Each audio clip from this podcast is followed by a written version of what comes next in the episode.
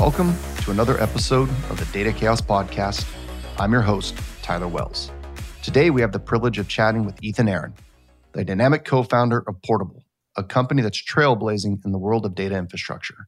From building a 12 person company to steering a thriving entity of over 620 no code API connectors, Ethan's journey is one of resilience, innovation, and strategic vision. His unique take on the art of scaling a data company will challenge your existing notions and provide valuable insights into the intricate world of data infrastructure. We'll be navigating the complex maze of API documentation, exploring the pivotal role of data teams, and much more. Whether you're an entrepreneur, data enthusiast, or simply someone interested in the behind the scenes of business growth, this episode promises to enlighten and inspire. So grab your headphones, sit back, and get ready for an enlightening conversation with Ethan. All right, Ethan, welcome to Data Chaos Podcast. I appreciate appreciate you joining me today for this conversation. Thanks so much for having me. Excited for the conversation. So, Ethan, how did we get here? The conver- the conversation, or where we are as a data ecosystem right now. well, I mean, we can go either way with that. I mean, if we go to the data ecosystem, I think we're going to be on that for a while. Let's talk about Portable first and what brought you to start Portable. Because I think correct me if I'm wrong, you're at the same stage as I'm at at Propel. So you guys are seed stage. You raised your seed of like 3.2, 3.1. Yep. Um, let's hear a little bit more about that. What brought you to Portable? What got you to, to, to create that company? Totally. So I've always wanted to start a company since I was young. And over time, I, I, went to college, and coming out of college, I was like, I don't know, I don't have a problem I want to solve. I don't, have, I don't know anything really, really well to actually start a company. So I was like, I'm going to go do something kind of safe. So I went and worked at a big bank doing real estate investing entirely unrelated to data, entirely unrelated to portable. Uh, did that for a couple years. Found it really interested, interesting, but found myself getting a lot more excited about the operational side and the analytical side of investing than the transacting side. So what I was effectively doing was we were buying and selling properties, and I was trying to automate things. I was trying to build Excel spreadsheets and scripts to streamline the process. So did that for a couple years, and then I was like, I, I think I need to go to a startup. So I actually joined a seed stage startup at the time in the data world. And I joined, it was a 12 person company in data, and I was going to do sales.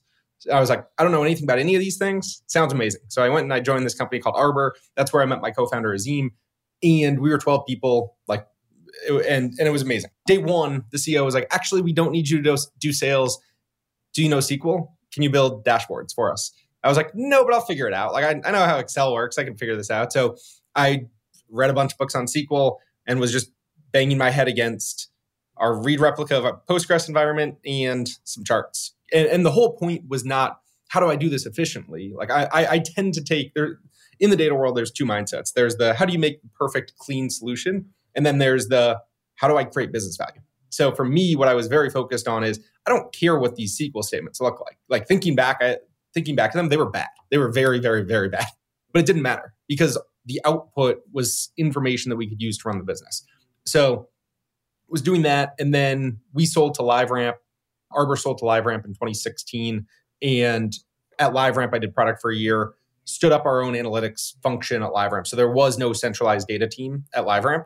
And I was like, hey, like I, I'm going to write a job description for the head of business intelligence. And people said, okay. So I, I became the head of BI at LiveRamp, put in place our modern data stack started collaborating with marketing. Like we had a marketing analyst, a finance analyst, a product analyst, and then people that came in through different acquisitions. And I got everyone in the room. I was talking to the leadership team, being like, what are your what are the top pain points you think we could solve with data? What are the top pain points you could solve with data? And kind of spent my time working with the leadership team of a thousand person company on analytics. And then we started Portable. And I worked in M&A actually trying to acquire data companies. So did that at LiveRamp, and then at the end of that, started Portable. That was three and a half years ago. And the the problem we saw in the market was there's a lot of people to help you get your common data sources into your data warehouse, your Salesforces, your Postgres um, data sources, et cetera. But the minute you need a niche system, the minute you need a churns, a, t- a tool you use for churn reduction, or a tool you use for maybe you're in a specific vertical and you have a specific CRM system, you can't find connectors for that anywhere. So we kind of sat down and we're like, how could is there a way to build connectors like these niche ones orders of magnitude more efficiently than anyone else in the market? Because if so, we can build them all. And for two and a half years, that's that's what we focused on. It was just me and Azim in a room, virtual room, uh, trying to figure out how do you build and maintain no code API connectors orders of magnitude more efficiently. Figured it out, got some early traction about a year ago or a year and a half ago. Raised a seed round then, and then we're we're still we've taken a different approach from most data companies. Like we're we're still a lean team, and a lot of it just comes down to we believe that if you do things correctly, you can scale much much faster, and we continue to focus on our operations and our our streamlining. So you've built. I was looking last on on one side said 500 plus, but then I looked at your profile, it said 600 plus now. We are currently at about 620, and our goal is 800 by the end of the year. Uh, it changes. It, it, changes so quickly, and I have to update our website. Yeah. I go and I update the variable every once in a while. But yeah, we're at, we're at about 620, and and we're adding about 15 a week right now. It's like you almost need that live sort of like uh, in product analytic that that's a counter that keeps yep. ticking up, like last built, last built, last ship. Yep. That'd be yep. pretty neat. So then everybody can come see that. So that's, I mean, that's that's uh, that, that's that's an amazing journey. Did you raise before you had customers, or did you bootstrap this thing and then start raising once we, you had customers? We bootstrapped, and we actually we weren't taking serious, like we weren't taking large salaries at all, mm-hmm. but we were effectively almost close to profitable at the time. So so we we had gotten we wanted to make sure that we had paying customers. We had, we had a fully self service product at the time. We didn't. I, I think the biggest thing that we were still working on at the time was our go to market. But we did have paying okay. customers. We did have revenue, um, and that's and that and at that point we're like, okay, this is starting to work. How do we now scale up our integration? Like we have Klaus now who runs all of our integration, development, maintenance, support. Um, hired people on the engineering front and go to market front. So but yeah, we, we wanted to make sure that we had something that people were like, yes, I need this before before raising. Yeah, and in the ETL space, I mean, it's slightly crowded. You're playing with the likes of Fivetran, Hightouch, a number of other ones. Are you you're it seems you're vastly differentiating yourself by having all of these niche connectors. Because I know when I last talked to Kashish at Hightouch, yep. uh, he was on here. I think they had 200 plus. You know, you're you're an order of magnitude larger than that, and and still going. Yeah. Um, is that the biggest? Is that do you think that's the biggest differentiator, or is is there a no, bunch of other secret sauce in there that? I, I would say so. The the the most comparable company to us is going to be Fivetran. So Hightouch and Fivetran, they're they're kind of different ends of the ETL spectrum. Over time, there there's an opportunity for them to converge. Hightouch just started saying they're going to collect data from websites. It's a pretty logical place for them to start pulling data from systems too. But if you think about both of them, they start at the top. They start at the Salesforce, Marketo, Postgres, et cetera. Um, whereas for us, like most of our clients today use Fivetran and they also use Portable. They, they're using Fivetran for their databases. They're using Fivetran for their CRM system, maybe their ERP if they're on like Oracle or SAP.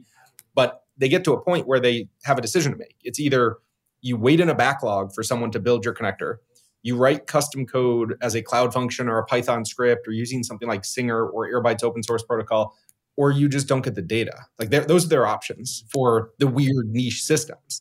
So what we do is it's yes, we have more connectors, but it's the fact that like we, we have some things that overlap. We have Stripe, HubSpot, et cetera. And in those ones, it's just cost. Like we compete on cost for, for big connectors that we happen to have built. But most of the conversations we're having, most of the use cases are just someone coming to us and saying, I just need this connector that no one else has. Can you build it? And we can build it in some cases as soon as the same day. And then they log in, they click, I want to connect this system to my data warehouse. If they like it, they swipe a credit card and they can cancel it at any time. So that, that where we differentiate is we just carved out our own part of the market where we say, speed. Yeah, it's speed and, and what are the things that no one else wants to touch? Like there are a lot of connectors that we build right. that I have no doubt probably no one will ever use it, or maybe one person will use it. But it, like at least no one else has to ever do that development work, and we can do it really, really efficiently. So yeah.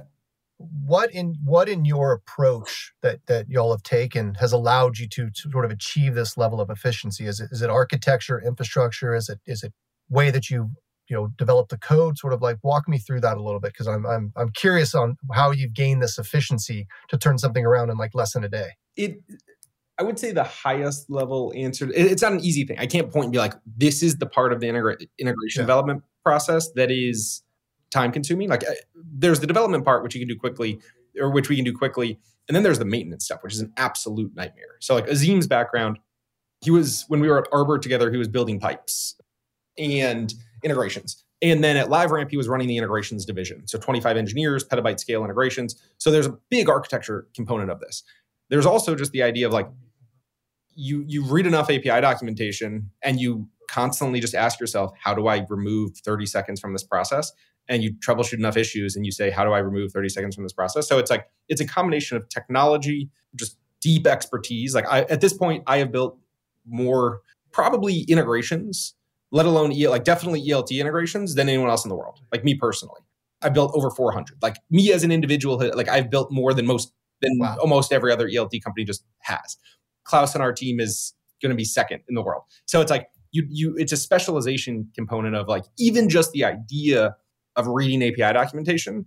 Like you could take a great engineer and be like, hey, go look at this API, and they're going to miss like the weird header requirements or like the fact that pagination is set up in a certain way. Whereas like we can look at things and be like, oh, like they say this is OAuth, but it's actually like I saw I was looking at something last night for someone. I was like, oh yeah, like the actual API calls here are pretty standard, but like they say it's OAuth auth code for for authentication. It's not. They messed something up here. Like they, they aren't using the standards, which now means you can't interface with them in a standard way, which means how do you handle that edge case?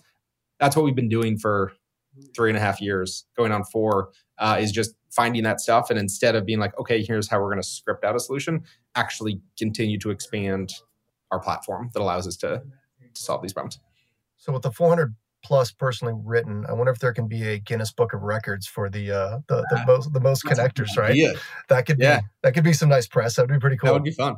Yeah, it's it's always interesting because like you know having having dealt with third party systems a ton throughout my entire career, yeah.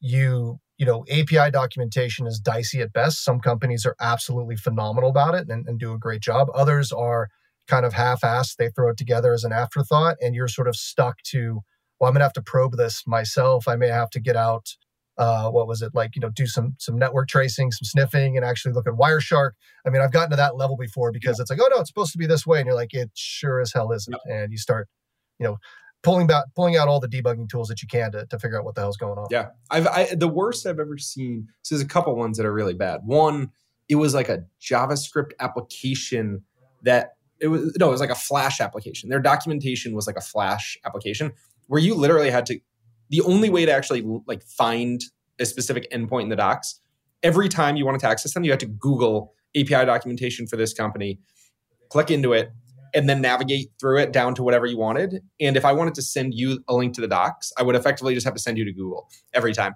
So like that there's that type of stuff. There's the other ones where it's like you're building off of a pdf that someone sent you and then some like indications of how pagination might work based on a combination of like what you can find in forums online as well as like what you're seeing in actual responses and what's working and what's not. So it's it's a combination of like when it, when everyone says, "Oh, can't you just like pull API docs and automa- automatically do what you do?" It's like in the scenario in which someone has a perfect API that meets all the specs in a with a swagger spec defined and like best practices, yes that is just not the reality of 90% of APIs, especially the ones that actually are valuable to people. The ones that are actually valuable are the ones with the worst APIs in most scenarios. It's like a war of grit and patience trying yeah. to get those things to work.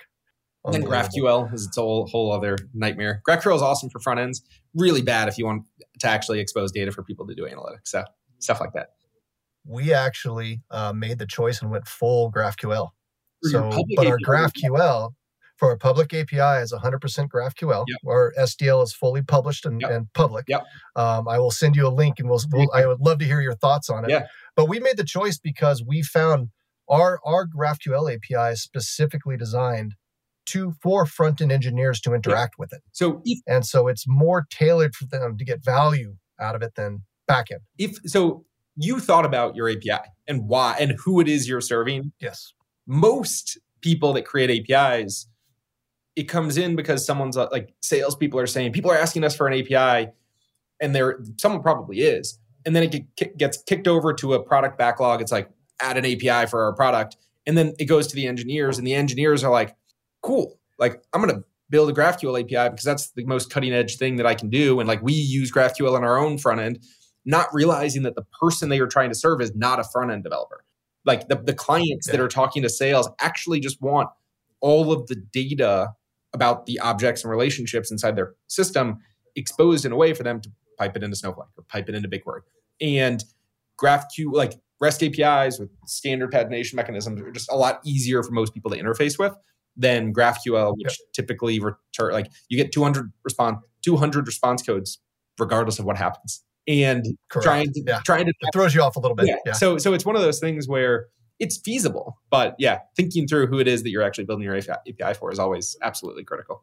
Yeah, for us at Propel, the, the API is the product. Mhm. And so before we'd started building up our infrastructure, doing anything else like that, is we spent an exorbitant amount of time thinking through that API and how that API is going to be consumed and who it's who the audience is. And specifically that audience is going to be those front end developers, those React developers, Next.js, people writing in TypeScript Yeah. that typically aren't dealing with data. Yeah. But they need the data. And so that was a big that was a, a, a big focus for us coming out of Twilio, where everything was REST and that was communication APIs. But now they're all geared towards data and data analy- analytics. Yeah. Let's switch gears. Let's talk about the overall ecosystem. And so you are a, a prolific producer of points of view and commentary on LinkedIn, which I love. I think it's fantastic. I'm assuming that's a large part of your go to market strategy, but also just a large part of your ethos and, and who you are in, in the way that I've read it. Yep. And you've got a lot to say specifically around, let's say, modern data stack or the notion thereof or not. Yep. And then I think one of the most recent ones that I liked was the disconnect between data engineers and the business itself. So we've got a lot of things we can unpack there. Where do we want to start? Do you want to start in sort of the underlying infrastructure and, and why that's so broken or why that lends itself to not uh, not fulfilling some of the promises? I think there's there's like some context I always like like to give on this, which is over the last five years, every company was succeeding, every company was raising money, every company was growing, and data and having a modern data stack was like the hot trend. It's like AI today. So budgets were going into it and teams were growing, and then you'd hire the person, the person would look around and be like, I want to manage people in addition to writing queries. And it's like, maybe I don't want to write the queries, I just want to manage people and be a leader of a bigger team. So like what happened over the last probably five years is there was indications that modern data architecture um, were going to be valuable and then it became more of a just trend of let's let's hire these people let's grow these teams let's put in place the most cutting edge things that we hear about in the in the presentations and the slides. But very few of those actually were ever held accountable for what is the value that you've generated. I actually i talked to a lot of people and and, and this the sad part is like now a lot of the like a lot of teams right now are being downsized. And in a lot of those scenarios a lot of it comes down to can you explain like what is the point of your data team like why why why do you need 10 people Yeah. doing this like what what is the value that you can point to to justify this nine of the people on that team say it is not my problem it is the head of data's problem like they were the one that was supposed to have the answer and the head of data is the one sitting there being like I just really wanted to put in place the technology and I really wanted to grow my team so I could say I was the head of data. at this big like, and, and now they're trying to figure out what is how, how do you justify the value and like if you're a one person data team, you could probably fi- easily find a way to add enough value to justify your job. If you're a 10 person data team or a it. 20 person data team, and let's just assume you're talking 200 grand all in between comp and benefits and tech for people, like you're talking millions of dollars in cost every year. If you're working at a Series A company, Series B company, millions of dollars in cost needs to have like 10 million plus top line benefit to the company to be justified. It's going to be really tough. So I think that's that's the reality of where we've gotten to, and I think the people just wanted to put in place the team because they wanted to have the titles. They wanted they wanted the data scientists, they wanted the analytics. No, the resume. Yeah, It was the it was it was a resume. and and I think Build it. now what like one of my favorite questions asked is one, why does your data team exist? Like why should like why should your CEO keep funding this? It's a very real question that you should have a very good answer to. And the second one is of all the stuff in your backlog, how much of it should can be and should just be done in a spreadsheet? Because there's probably 90% of it that you think you need to build an automated pipeline with QA and all this other stuff, when in reality, it's going to be used once, maybe twice. And a manual person taking the data out of three systems, putting it into a spreadsheet, putting it into a PowerPoint presentation or a meeting and presenting it, it's going to get thrown out anyway. Do it in a spreadsheet. So like those two questions, if you can answer those, then it becomes a question of like, okay, like find the very few things that do need to be automated and then figure out the minimum viable tech stack and team to actually solve them with a high ROI.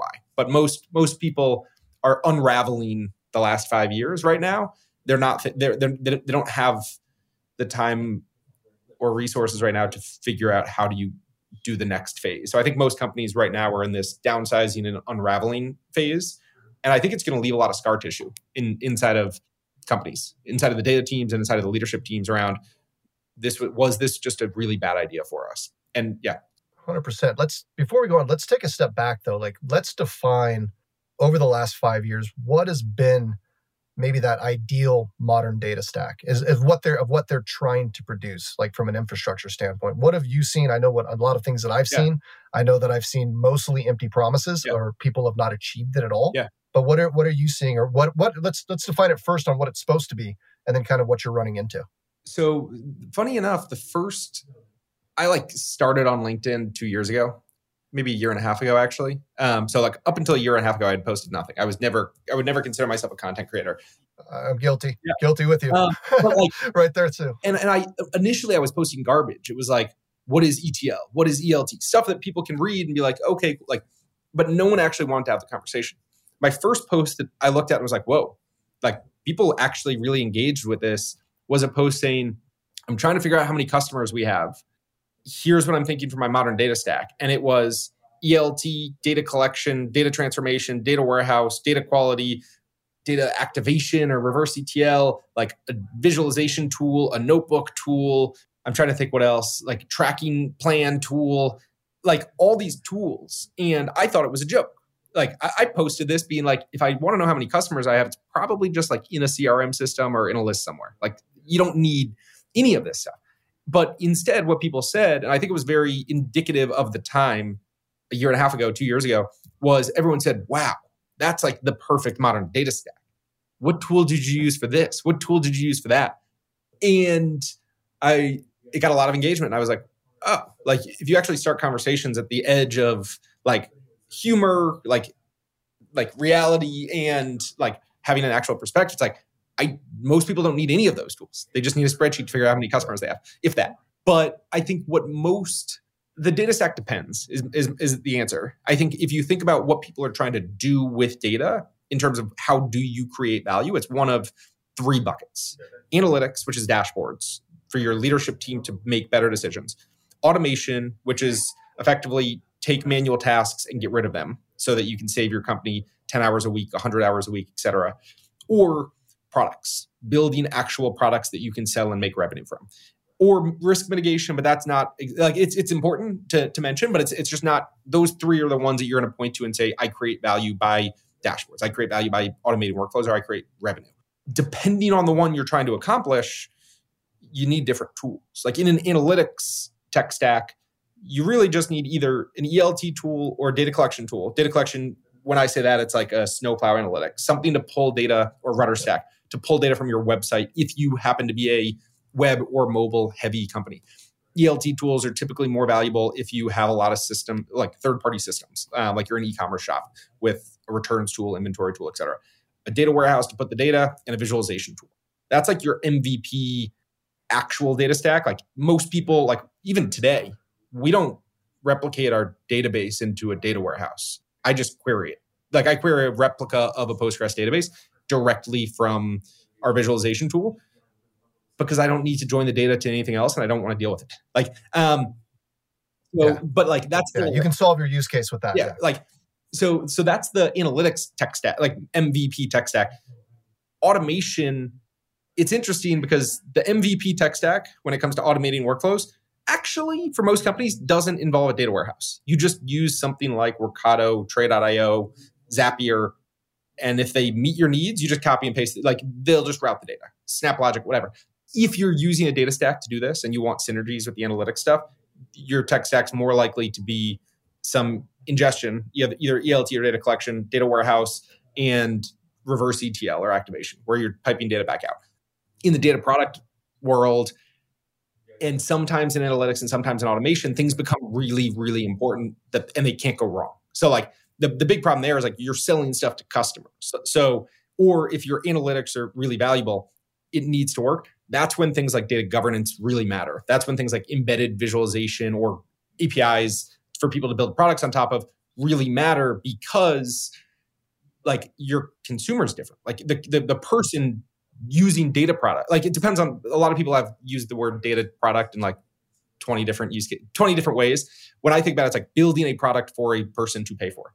In that world, we call it. I mean, yeah, we tend to call it customer-facing analytics Yep. or data applications, depending Yep. on the nature of it, right? Yep. But that's essentially the persona you're describing right there. Is all of that data that you're collecting, that's coming in, that you're transforming, that you're spending time upon.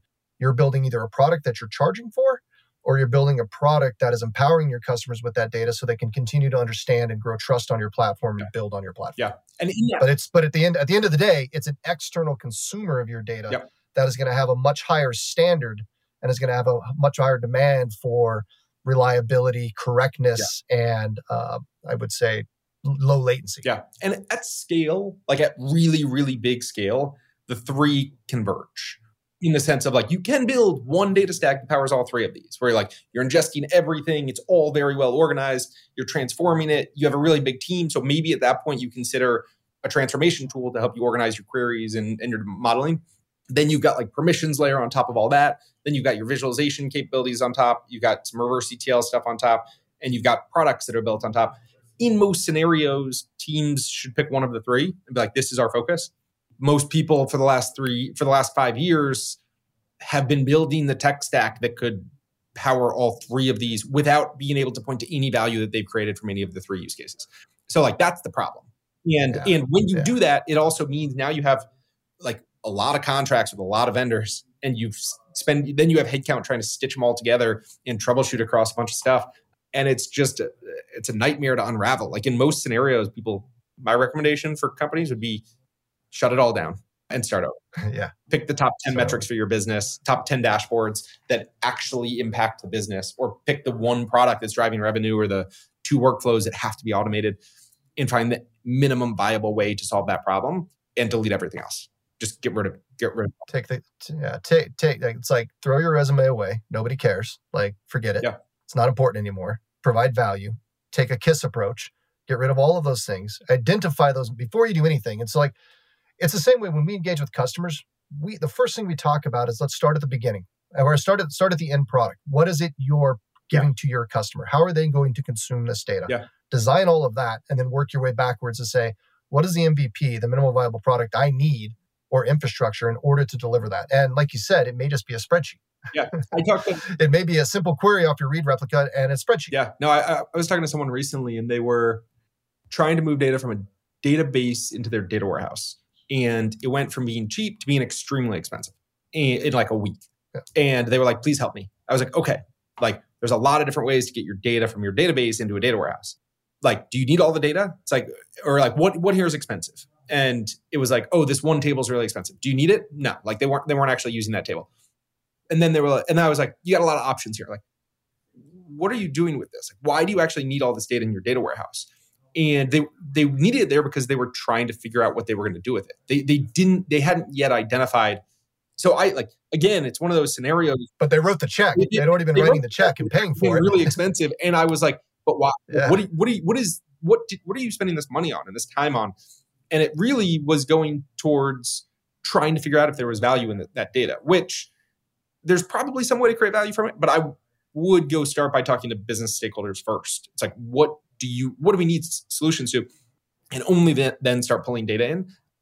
The other thing there was like, I was like, could you just query a read replica of this? Like just to, just to Yeah. POC what's valuable. Like, sure, there, there's probably some insightful thing you can find in your data, but like, and then justify replicating it. But it's like, they already have replicas set up. Like, all they need to do is connect them to their data warehouse and they could start that same day and it cost nothing the replica already existed like there there was there was a zero dollar bill and they can use that to find the use cases. And if those use cases get complex enough and you have to join the data with other stuff or there's other reasons why you need a data warehouse then you consider it. Like i don't even think they needed the data warehouse. I i i, I, think to start they just needed it they need to identify the use case to justify all of it Yeah, I mean, I, feel like if you're not identifying the use case and you're not identifying the value, and you're you're building strictly because hey, these things are cool, and this is what this is what the modern data stack tells me I should be doing, and I should follow these really smart people on LinkedIn.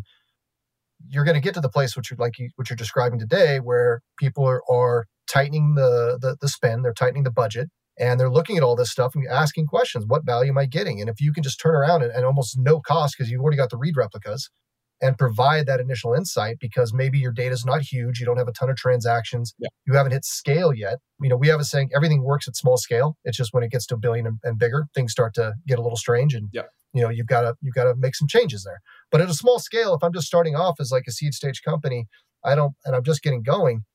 Why would you turn around and say, "Well, I'm going to go get Snowflake. I'm going to have these pipes. I'm going to invest in a you know in, in these these big pipelines, this huge ETL." Like it's it's almost nonsensical, and, and really what it is is you're just increasing the burn rate for no value, for no customer Yeah. value, especially. And, it, and it's funny though because you, seed stage companies 100% like you you probably just don't even need a data warehouse unless you're talking serious volumes of data like or and if you do you Yeah. could stay on a free tier pretty easily but even when i was at liveramp like if you if i went to the leadership team and i said like what are the biggest problems that matter to you it wasn't like they move massive ma- like petabyte scale data through their pipes but the problems that they have as a company the things they were trying to get answers to and solve were mostly metadata questions. So like you're eh, eh, you're you're not actually you don't actually care about the petabyte scale data. All you care about is like how do I join my Salesforce customers my product usage data? And it's like again, like you don't need crazy infrastructure to do it. You just need to sit there and think and, and identify the high value thing and then come up with the answer to it. Whereas most people have gotten or if- for a while have been going the other direction of I need these tools and then I'm going to try try and find a use case for them afterwards. So if you go back and you say we, you, know, you talked about the the three things that data teams try to solve, Yep. right? And I would say maybe five years ago, four years ago, that took a lot of cobbling things together and and sort of, hey, I've got to use this third party, maybe this piece of open source. I'm using some things over here, and it's a lot of it's a lot of maintenance, it's a lot of upkeep, it's a lot of infrastructure that you have to run. Yep. It seems to me now that we've evolved to a place that you could probably hit all three of those with maybe a subset of, of maybe one to three tools. Yep. And you could kind of knock it out of the park, maybe even less, depending on what you're what you're trying to do. Yep. Are you seeing that evolution? Are you seeing people starting to wake up to that a little bit more and dial things back and take the route of simplicity and saying, like, ah, this is just crazy. What are we doing all this for? Why do I need to go create this massive data lake when I can just only two tables are important to me? Like, let's just pare this down. Are you starting to see that in the in the customer base? Are more people talking about that? Are they still So, hitting the resumes? I would I would say there's two types of data teams out there. There's probably more, but like there's there's two general types of data teams I've seen. One is the one that we're already only pulling the two tables and being ruthless about here's how this creates value. The other ones were they put in place all this technology.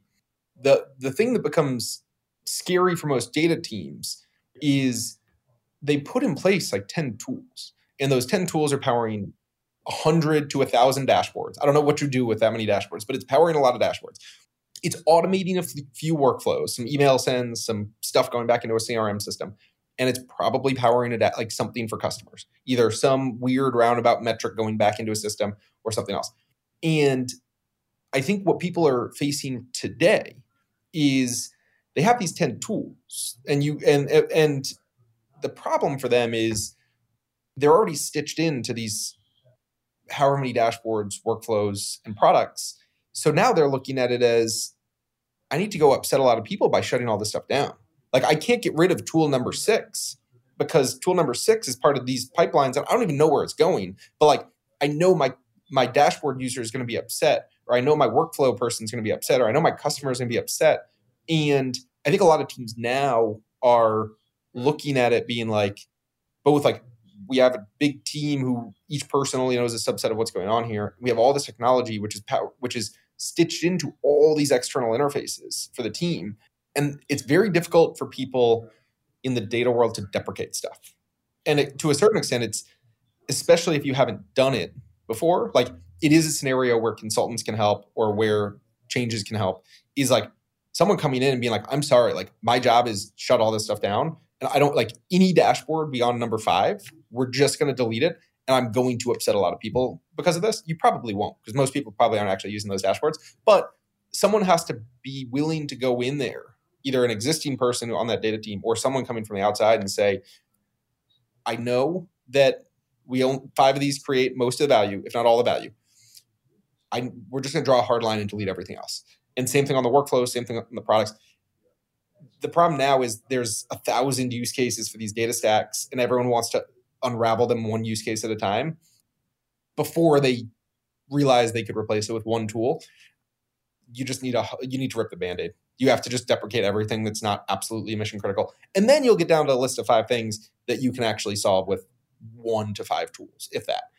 But the the reason why people aren't yet doing that is they're in this like wait not waiting mode they're in this like mode where they're scared to upset everyone because they don't know which use case is valuable. They don't know which dashboard is valuable. They don't know which ones are going to justify the investment in the data team.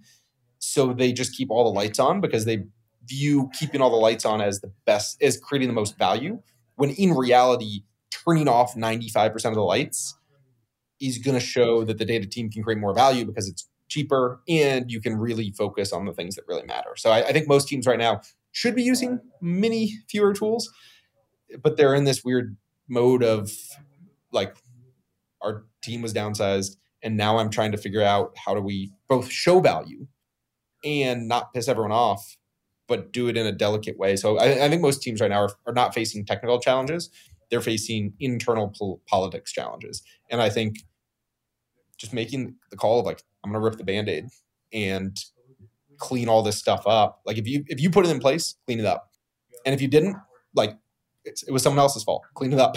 Um, but if you don't, just turn it off. You're going to be maintaining like way too much stuff that you can't justify.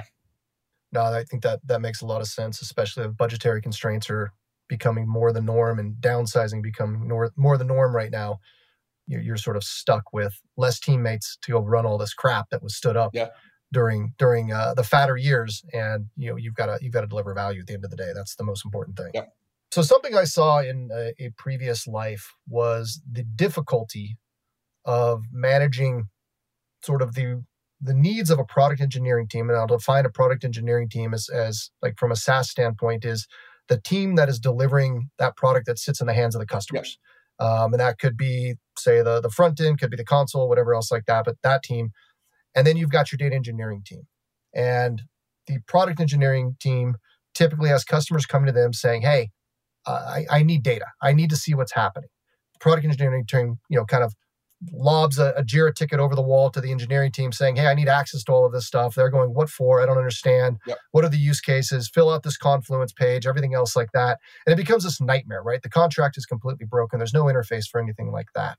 What has your experience been where teams have gotten it right? Have you seen that where a team has these two teams have been able to figure out how to cohesively exist and solve the customer problems where this team's delivering value from a data perspective, they're delivering value from a product perspective. It depends on the use case. So in mo- like someone just came to me actually and they, they asked, they were like, hey, I want to start exposing metrics to my customers and I want to build a data team to do this. And I said, there are three use cases for data internal dashboards, automation, customers. Are you telling me the only use case for this data team is customers? They said yes. Like over time, they believe it can do other stuff, but for now, yes. In that scenario, like it, it all depends. The answer is it depends on your organizational structure, your priorities, how many different things are being powered out of a data team or a data tech stack. But all, I, I, always think about it as what is the right decision then, and, and then over time you can always always car- carve this stuff out. In that scenario, I went to him. I was like, if you create a separate data team, that the separate data team is going to have to go get front end engineering talent from the product engineering team, and they're going to wait in the backlog. And now your front end team is going to wait in the backlog for the data team to do anything you're effectively breaking your company apart into two teams that have like quasi competing priorities and are not aligned. Like if the only use case here is customer product development, hire another full stack developer and just have them own like yeah. building this into the product. And in that case, I think most people view most data people, most analytics people, the people that focus on dashboards, view the data warehouse as the perfect place to run compute and do all transformation within the company. When you get into product development, like you have really, really smart engineers that can actually find other types of databases and file and compute resources and file store, whatever, that are probably cleaner solutions that can be run for much cheaper and you just have to be a developer for them to work. So it's one of those things where data teams are a phenomenal place to iterate and come up with ideas when it comes to third like external product development and they're great for owning internal analytics. I do not personally believe most data teams should be dealing with automation. I think automation you should just be using an iPaaS tool directly. Like there's fewer synergies between your data warehouse and automating an operational task and it's not worth the overhead it's my high level like there, there might be a couple workflows but most of them should just be going through an iPaaS tool or a CDP. But between analytics and customer facing products, I think iterating quickly with the data team and exposing it as a data product is really important early on. As data volumes scale, it should just be owned by the product development team. The the because at scale things get a lot more costly and having engineers make engineer if the engineering team says the data warehouse is the best place for us to run this compute and this is the best way to do it, amazing. Like it can still live alongside of your other stuff. But I kind of think about it as like one of them is going to create outsized value for the business. It's either analytics, automation, or customer. Like ignore the other two. Like pick one. And if it's the customer facing stuff, like pick that. If you're a really small company, yeah, you have to try them all. But that I, I think most people yeah. try and say we need to do all this out of the same place because it's data. When in reality, data doesn't matter. It's the use case. What is the use case that you're trying to accomplish, and how do you keep everyone aligned on actually solving that problem? Yeah, I mean, I feel like if you could run it all out of the same place efficiently and cost effectively, then sure, who wouldn't want to probably do that? But I find most of the time you're trading off one for the other, right? And if you say, I'm going to throw everything in Snowflake because Snowflake can do everything and it's meant to do everything, well, if you're going to start serving that out to your customers and you want to deal with concurrency, you want to deal with high number of low latency requests, well, you better write a very large check to keep that yeah. compute going for a very yeah. long time. And that's not necessarily going to solve it because you still may not hit the latency requirements. And and it's it's you start to get into these discussions now where it like it's like, oh, this is the hammer that I know. Yeah. And this is the only thing that I know. I don't know anything else. I'm going to throw embedded into this. I'm going to take an embedded looker dash. I'm going to take all these different things. When the reality of it is, the product engineering team doesn't know what the hell an embedded dashboard is. They don't know about a number of these other things. They know they have a customer problem to solve. And you give it to a full stack engineer, they're going to figure out the most efficient way, easiest way to manage that. And most likely, it may not be a warehouse um, unless there's some sort of very simple interface to allow them to interact with that data. And that data is is you know the, the kind of the, the right source of truth and the only it's, source of it's truth. really like I've I go off and on through phases of like being a data person, being a product manager. Even today, I'm like somewhere in between like I'm a CEO, I'm a data person, and I'm a product person. But and marketing too, uh, the, the whole LinkedIn stuff. But it's like pro, like the the the definition of being a product manager, or like one of the, the things that you cannot get wrong as a product manager, you have to get it right is do not tell engineers how to solve the problem. Like don't tell them use this tool to solve the problem. Implementation details are not your job. Your job is identify the highest value problems to solve and generally what a solution needs to look like and then you go to engineers and you say, I do not care how this gets done. I'm not going to tell you to use Postgres versus MySQL versus anything else. I just need a solution that meets these needs.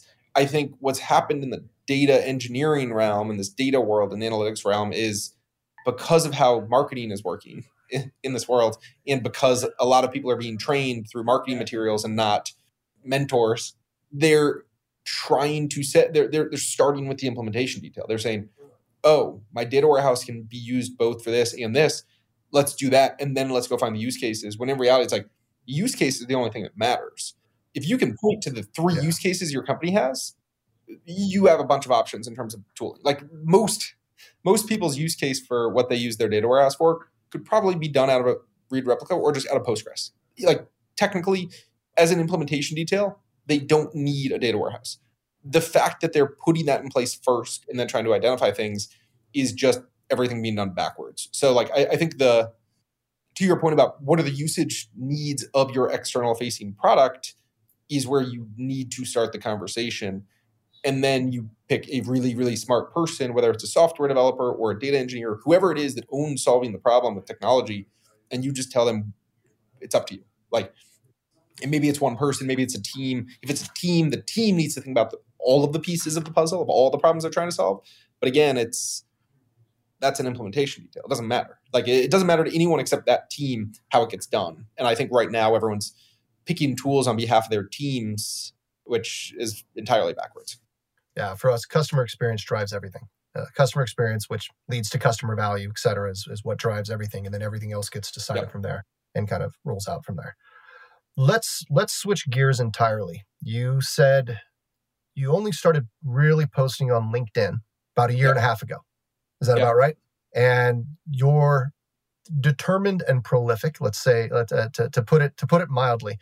What was the impetus for that? Was this part of your your GTM? Was this part of the strategy in order to reach distribution? I would. Um, so, so looking know, back on it, yes, it is extremely important. It for for me, the way I think about LinkedIn is it's just a way for me to meet a bunch of people and have conversations with a bunch of people. That leads to happy hours in New York that we do. It leads to virtual conferences. It leads to people hearing about us and trying the product. But it's really just a place for me. It's like going to a conference and talking to people every, but like every day. That that's how I view LinkedIn. And me spending time doing that is very good for us when it comes to brand awareness and, and just meeting people in the data world. So yes, it's a very important pillar of our go-to-market strategy. How did we actually get here? Like, how did I end up realizing I need to post on LinkedIn? It wasn't on purpose. It was just like most founders. We were both. I was. I came from product, then data, then M and A. Never doing true mar- like never doing marketing ever. And I had some sales experience, but not was never my specialty. And Azim's an engineer. And we looked at the problem we were trying to solve as a technical problem. It was like, how do you build all these integrations that no one else has? We did that for two years. We came up with an amazing solution. And one day we were like, what if we like, what if we just gave this away? What if we gave away ELT and then we sold people something else? And we were like, oh, let's like try. Let's try it. I posted in some Slack channels uh, and then I looked around. I was like, how am I supposed to tell people in the world about an idea? Like whether it's giving ELT away for free, some new product, some new feature. It was like I, the way I would describe it is it like felt like I was screaming, but like nothing was coming out of my mouth. Like no, no one. Yeah, like no one. like I had no platform to tell anyone about anything we were doing with any sort of distribution. So like it became right. Right. looking back on it, anyone starting a company at all, like I would focus on audience building and creating a place to speak from yeah. before building anything in any any industry. Because if you even if you build the perfect product, if you don't have a way of distributing it, useless. But if you if you have an audience and you can distribute stuff, like you could always just distribute other people's products, and then you can find what works. It's like kind of like what Amazon did, has done in their own way, where it's like they're distributing other people's stuff because they have the eyeballs, and then they are delivering their own products. But yeah, LinkedIn to me was by accident. I was like, I don't know why I decided I would start posting stuff on LinkedIn, but I was like, oh, there's people here. Like it seems free. Yeah. Let's do it. And then for about nine months, I was posting on a regular basis.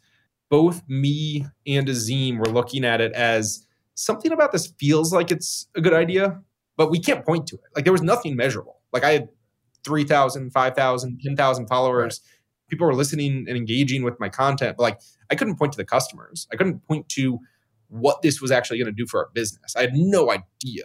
And then about nine months into posting on LinkedIn, I uh, got a good amount of followers. And one day, like I was effectively like ready to give up on LinkedIn because I was like, it's fun. I'm meeting a lot of people. This is great for the business somehow, but like I can't point to it. So like, what's the ROI of this? And I was like, if that's the case, why not just try and market portable for a month? and all I like I, I stopped. It wasn't super engaging content. It wasn't like, oh, let's talk about this new thing. But I was just like, hey, this is what Portable does. Like, try it. Hey, this is what and it drove a lot of adoption of our product. And I was like, whoa, like I can now actually go back and say, hey, what about this? Hey, like, and I have an audience of people that will give me real feedback or actually try our product. And that's when I realized, like, whoa, this is actually quite valuable um, for the business. But there was a good nine months where it was something about it felt right, but I couldn't explain it. But now, but you'd built up like, but I think you said something super important, and hopefully that's the the the main takeaway is you'd built up this audience prior before. Like I'm sure you mentioned portable here and there and everything else like that, but you'd built up this audience before all of that focused on thought leadership focused on point of view focused on data in a more sounds like a more general sense and so now you've gained these followers and they're looking for you. They're like, okay, what's Ethan going to write this time? Like, okay, what's Ethan? All of a sudden it's like Ethan starts talking about the, you know, 289th niche, uh, you know, connector you've done now for portable. Well, why is that important? Yeah. And now you've got this massive amount of people that are like, hey, shit, I actually use, you know, maybe one in the haystack. Like if it's super niche, it's like one person's like, hey, I use that actually. I need that. And then now you've got, now you've converted them. So now you've got the conversions, but you did all the, the kind of like what almost felt like fruitless hard work up Yeah. front, building that, like you said, building the audience and, and that thought leadership. Yeah. And it's, it's like the, Do you think, no, go ahead. No, so, ahead, so sorry. to me, it's, No, I was I was gonna say that it's it's like I know that I'm looking at it like I don't have we're trying to do the same thing, right? You have to. You don't have marketing. You don't, you're not born with the platform. When I exited Twilio, I didn't come out of there with a Yeah. platform. Like, sure, my LinkedIn showed me what I've shows people what I've done, but I didn't post for shit Yeah. during that time. And I probably should have because of the size of Twilio and everything else like that. But I had no idea because we're so far removed on the engineering side from marketing, from growth marketing, from all of those things. Nobody ever asked us to do anything. And then you come out and you're Yeah. silent. People are like, hey, I see you've left, but then I'm not posting, I'm not doing anything. And then all of a sudden it's like, oh shit, we don't have an audience. How am I going to get distribution? How many? I need a platform. Okay, well, what's the best business platform out there? It's like LinkedIn. And it's like almost a day late, you know, dollar short. It's like gaining now, but man, it, it is a it is a grinding slog of continuously sort of nurturing this thing over and Yeah, over, it's right? Um, I don't know how you found it. For me, it's just like so I, I think a lot of people view any social media platform or even just marketing in general as how do I get my product in front of more people? How do I get like how do I become a thought leader? How do I how do I do these things? What's what's the algorithm going to say to this? Like it's it's you against the world on LinkedIn. And the way I think about it is like my goal Yeah. at no point is to be a thought leader. My goal at no point is to figure out how the LinkedIn algorithm works. My goal at no like my goal is build relationships with people in the data world that I that engage that I can engage in conversation with either through the posts. So like a lot of stuff I post about is things that I, I have conversations that I found really interesting. Something pops into my head. I'm like, oh, like I want to share something from here to a wider audience, add value to the world. And then it's like the comments, like a lot of people view LinkedIn as an algorithm or a way of like selling a thing. But it, you have to think about it as like there's thousands and millions of people behind the computers on the other side. And like that's what you're trying to do here. Like you're, what you're trying to do is just add value to those people. And it's it's a it's a balance. I, I think what you what you like to your point of there there's a bunch of work that goes in to build an audience. Or it's like I think about it more like I use the word audience a lot, but it's like it's a community. It's it's a bunch of people that actually see me post and they're like, I actually understand how Ethan thinks because he posts all the time, and they feel like they know me uh, because of my posts plus our comment conversations plus me, I meet with a lot of people off LinkedIn. But it's like you do all like it's a it doesn't end. So like even today, like this this week, Yeah. I'm I'm I'm not posting about portable. I'm just posting about stuff that I find would is I, I'm I'm both engaged with like I'm I'm interested to hear other people's perspective and I, I like to talk about it I'm learning new things because if you think about any social media platform and any community in general, if you go into the community trying to take from everyone, literally going in being like, I want you to pay me, I want you to pay me, I want you to pay me, no one's going to engage with you. No one wants you to be there. So you have to think about it as a constant balance. And early on, you deserve nothing. Like like you've you've given no value to the community. Don't go in and try and take from the community. Like you have to give a lot uh, before you can ever ask anyone for a favor, and th- they don't have to say yes. So it's one of those things to me where it's a constant. Like I I battle with myself over how much like there are benefits of me mentioning portable and post or talking about like a new feature or getting feedback from the ecosystem on something we're thinking about building. But I always have to balance that with if I talk about if I just posted about portable's product for a month, m- most people would hate me. Like mo- most people on LinkedIn in Yeah. the community would be like, "Cool, like Ethan's in sales mode now." Like not not interested. Like I, I want to hear his perspectives on things. Not in, so you have to balance con- early on. Don't try and sell it all. Like do not like once you get to a big enough you can and it's not even sell like like don't try and ask for anything because no you don't you haven't built any goodwill um over time it's still a delicate Yeah. balance so there's a lot of there, there and it's it's interesting just because you see it with a lot of in the influencing world in general where it's like you get to a certain threshold and then you just like run ads nonstop for other people all the people that followed you up until then like yes you can monetize it but like you're probably not going to grow your audience if that's the approach. So like there's it's always a back and forth of continue adding value and find a way of having to actually impact your your business in a positive way. Yeah, I mean, I think largely the approach that I've tried to tried to figure out and take is I, I, agree with you. It's like what value are adding? Like I've been in this business for 20 plus years. I've been at a number of, you know, very large companies. I've seen a lot of good things. I've seen a lot of bad things. I've I've formulated points of views over all that that 20 years of experience. How can I share that back out there? How can I talk about it? How can I put that in the hands of others so either they're not making the same mistake or I can say like, hey, this was a total shit show when I did this before, poke fun at myself, all those sorts of things. But then like I also agree with you. I'm also trying to start a business. And, and a lot of my points of view are the reason we started this business, right? Is we have a point of view of how teams, specifically product engineering teams, should deliver customer facing analytics. And that comes from you know yeah. problems that we've had to solve in previous lives and, and pain that we've endured and so you kind of like you have to have this mix if you're in sales mode like you said you're going to turn everybody off uh, if you don't sell at all well you're never going to you're pro- you're not you're you're not using your audience and they're not going to go anywhere.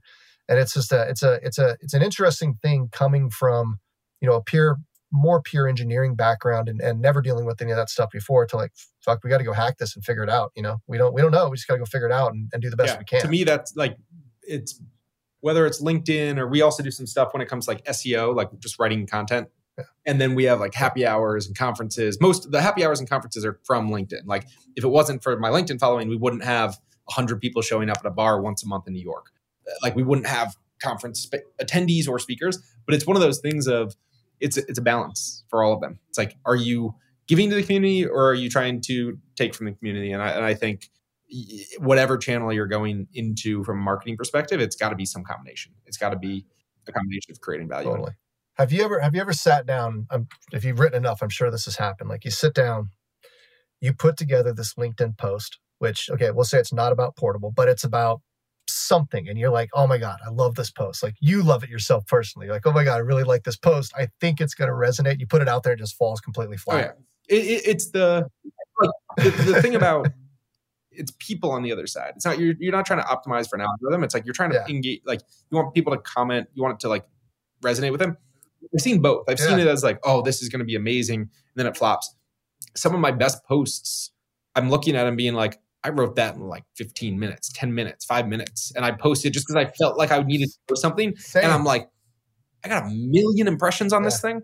Like, and I'm, I'm, looking at it. I'm like, how do I recreate this? And I'm like, eh, it's, it's it doesn't, it, uh, there's like patterns and trends of how do you do things in a way that are engaging, but you need to think about it not as what words did I use? You have to think about it as there's 5,000 people on the other side of that post that all clicked like and a bunch of people that reshared it. It's like, what is going through their head about this post that I tapped into? Like there's some there's there's a human being who like this truly resonated with. Like ignore the the text, ignore the thing I wrote. Like what is the pain point or the thing that got them really excited that I tapped into that really matters on all this stuff? If you just think about, oh, that I, this is a good, this is well written, or this is beautiful, like doesn't matter. It's what are the things going through people's heads that you can really engage with? Because like, yeah, yeah. I mean, I had one that I, I remember very clearly. Is it was I was I was pissed off about something like customers JSON or something else like that, and I kind of just riffed on it. It only took me a few minutes to write. I put it out there, and it just blew. Like for yeah. me, it blew up. Uh, which you know is, is nothing comparable to sort of like you know your million impressions, but for me, it had blown up. And I was like, what the fuck? Like I didn't even think about this. I was just pissed My, off, threw it out there, and clearly everybody else the is one pissed trend, off too. though that I have seen best posts, the ones that are most engaged that people actually engage with, happen when I'm pissed off. Best like like what, what it's it's one of those things of like if you're sitting there being like, okay, I have to write a post today, and I really don't have any like you either have to be really passionate about something or really pissed off. Like so, what I've started realizing is if I can if I like end up in a mode where I'm like just pissed off or like really excited about things, I just need to sit down and write like five posts for the week and then they'll do much better than me sitting down every day in like whatever state of like I just had breakfast and like let me try and think of the next thing. So like I have I have realized something similar where like when you get really passionate yourself about something because you're pissed off or because you're excited or because something doesn't make any sense to you or it's like why did why is the why is the world like this it tends to resonate because it's like it's it's those emotions that actually engage people. It's not writing and etiquette and that type of stuff. Yep. It's it's, it's definitely not being uh, clever.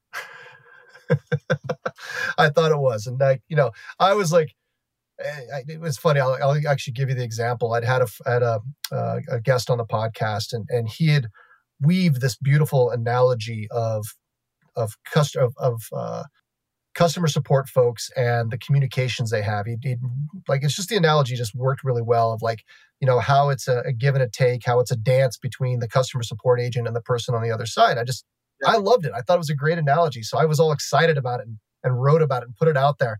And I was like, fuck, that got like 50 impressions. Holy Yeah. shit. Wow. Like that just okay, Yep. that didn't work. Back to the drawing board. I was I was excited, but nope, nobody else is about uh, the Yep. tango. So I'll just leave it at that. It was great though. Totally. Anyways. Ethan, I, this has been great. Any any last things you want uh, listeners to know?